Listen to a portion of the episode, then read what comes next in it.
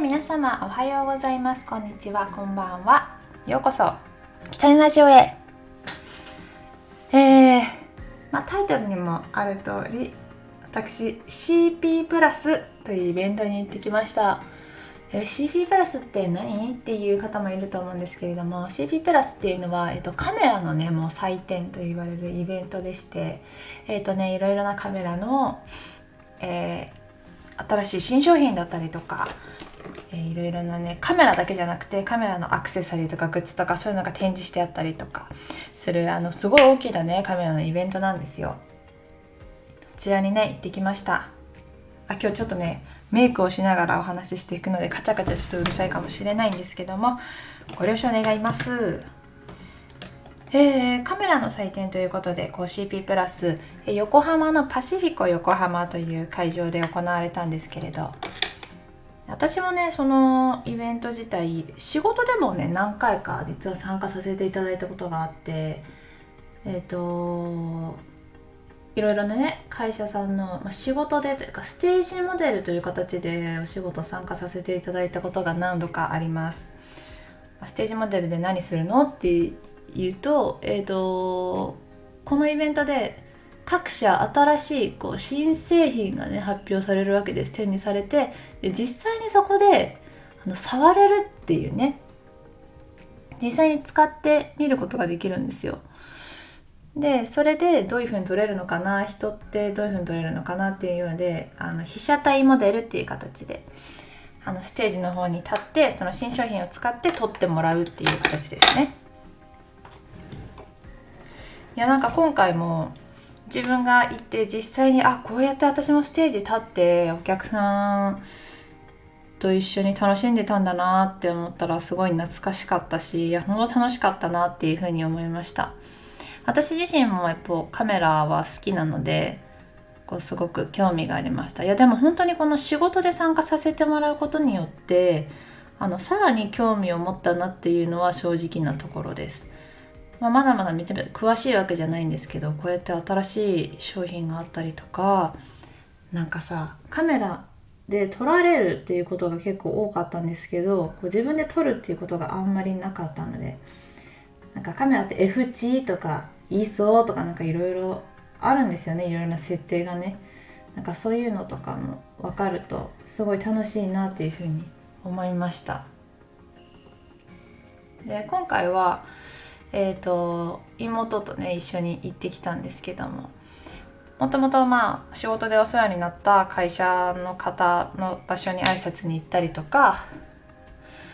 まああとお知り合いの方とかにも会えたらいいなと思って行ってきました。インスタグラムには、えっと、キャパというカメラ雑誌の、ね、ブースがあってそこではなんとあの表紙撮影体験ということでねあのパネルがあるんですよ。あの表紙の。そこで実際に自分が表紙になったかのような写真を撮ることができます。そうインスタに載せたら「えキャパの表紙になったの?」みたいな。一瞬びっくりした。みたいな。コメントをいただけてナイスと思いましたね。本当にねあの表紙になってたらよかったんですけど。そうた今回は体験ということで。でしかもあの実際にこの「キャパ」っていう雑誌のカメラ雑誌のね表紙を本当に撮影させあのしているあのプロのカメラマンがいましてそちらの土屋克義カメラマンっていうんですけども土屋克義カメラマンには私も何度かあの桜美人とか橋美人とかっていうシリーズの中であの撮影させて一緒に撮影させていただいたりとかしててあのそうで会場でたまたま見かけたんですねで初日に行ったんですけど初日は土屋カメラマンは、えっと、登壇する予定がなかったのでもしかしたらいないかなって思ってたんですけど見つけてもうね本当に本当申し訳ないんですけど一緒にキャパブースまで来てもらってあの撮ってもらうっていうね なんと贅沢なあの体験をしてきました。はあいや楽しかったな。でなんかカメラをレンタルできるブースとかもあったりしてあのカメラレンタルして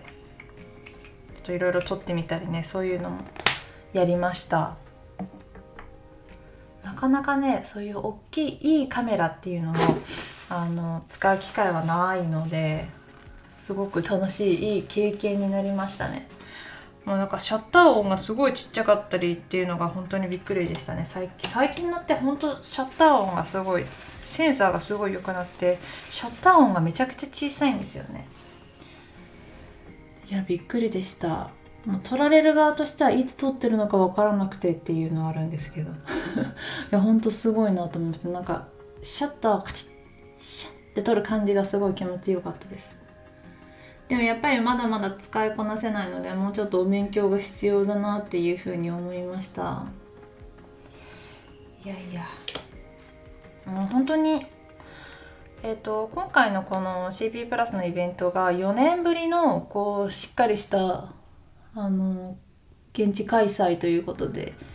まあ、各社あの力も入っておりましたしなんかあの会社のね出店している会社の人たちに話を聞くとでもやっぱりあのこのコロナ禍で本当にお客さんが来るのかなとかそういうのはすごい不安だったっていうふうにおっしゃっていましたあのやっぱりこうこのコロナ禍でさ実際に行けるイベントとかがやっぱ縮小したりとかこうオンラインイベントに移行したりとかしてるじゃないですか。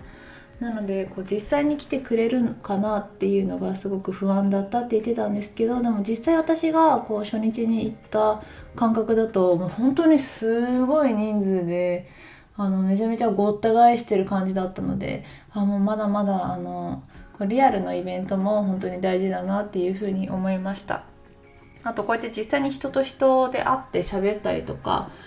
あのそういう関わりもコミュニティも広がるので、やっぱりこういうリアルなイベントっていうのもすごく大事だなと思いました。あとカメラマンの方々のこうステージがあるんですけどカメラマンのそういうプロのカメラマンの方に会えたりとか実際に話を聞く機会ってなかなかないじゃないですか。だってカメラマンさんのイベントステージって本当に珍しいと思います。ねなんかモデルさんとかタレントさんとかイベントはよくやってるけどカメラマンさんのステージってめちゃくちゃ貴重だと思うんですよね。実際に会ってさしかもこうパーって歩いてるとあまるまるさんだってこう有名なカメラマンさんにこうパーって会えたりとかするんですよね。なんかそういうのもすごくいいなと思いました。楽しかったな。ねまだ今日と明日まだまだやってると思うのでもし時間がある方は、まあ、行ってみたら楽しいかなと思います。あのー、私がすごく行って感じたのはカメラってこう写真を撮るものっていうのですけど最近だとやっぱり動画撮影がやっぱりちょっと増えてきてるのかなと思いました。一眼レフで動画を撮るとかね。あの登壇されるゲストの方も YouTuber だったりとかこう YouTube で活動してる方がちょっと増えてきてるなっていう印象もすごくありました。えっと代表的なので言うとソニーさんの Vlog カメラとかはすごく動画に特化したクリエイターさんに特化してるので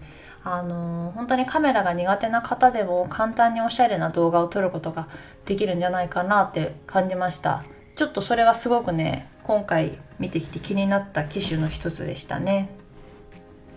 えっ、ー、とあと自分の中ですごく欲しいなって思ってるものがあって今私こうやってラジオを撮ってる時こうブルーのイエティっていうマイクを使ってるんですけど、えっ、ー、と外で撮る時にやっぱりピンマイク欲しいなっていうふに思いました。なかなか外で撮ると雑音だったりとか声がちっちゃくって何言ってるか分かんなくなったりとかするのででそこで見たのがロードのあのマイクですね。それは Bluetooth でつながるので線もなくていやめちゃくちゃいやいいなと思いました。カタログも頂いてきたのでちょっとまあでも高価なものなのであのねちょっと考えながらお金も貯めながらっていう感じですけども。いやでもこうやってなんだろうカメラ熱というかそういうのも上がるからすごい行ってよかったなって思いました。いやーほんと奥が深いですけども。なかなかねおしゃれな写真とかおしゃれな動画撮りたいなと日々研究はしてますが。いやでも本当にいいな。もう一度。最近こう北西姉妹の YouTube チャンネルじゃないんですけど北にゆりの私の個人のチャンネルの方はちょっとずつあのスマホじゃなくて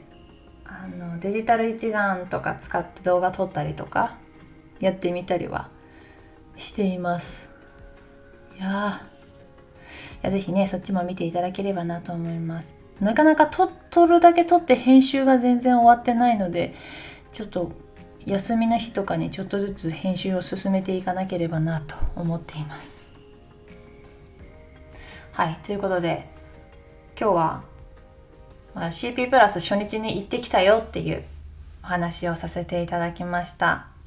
やっぱりそういうリアルイベントっていいなって思いました、えー、私もまたそういったねこうリアルなイベントとかお仕事でもまた行けるようにね頑張っていきたいと思います。さあ、えー、で最後にお知らせなんですけど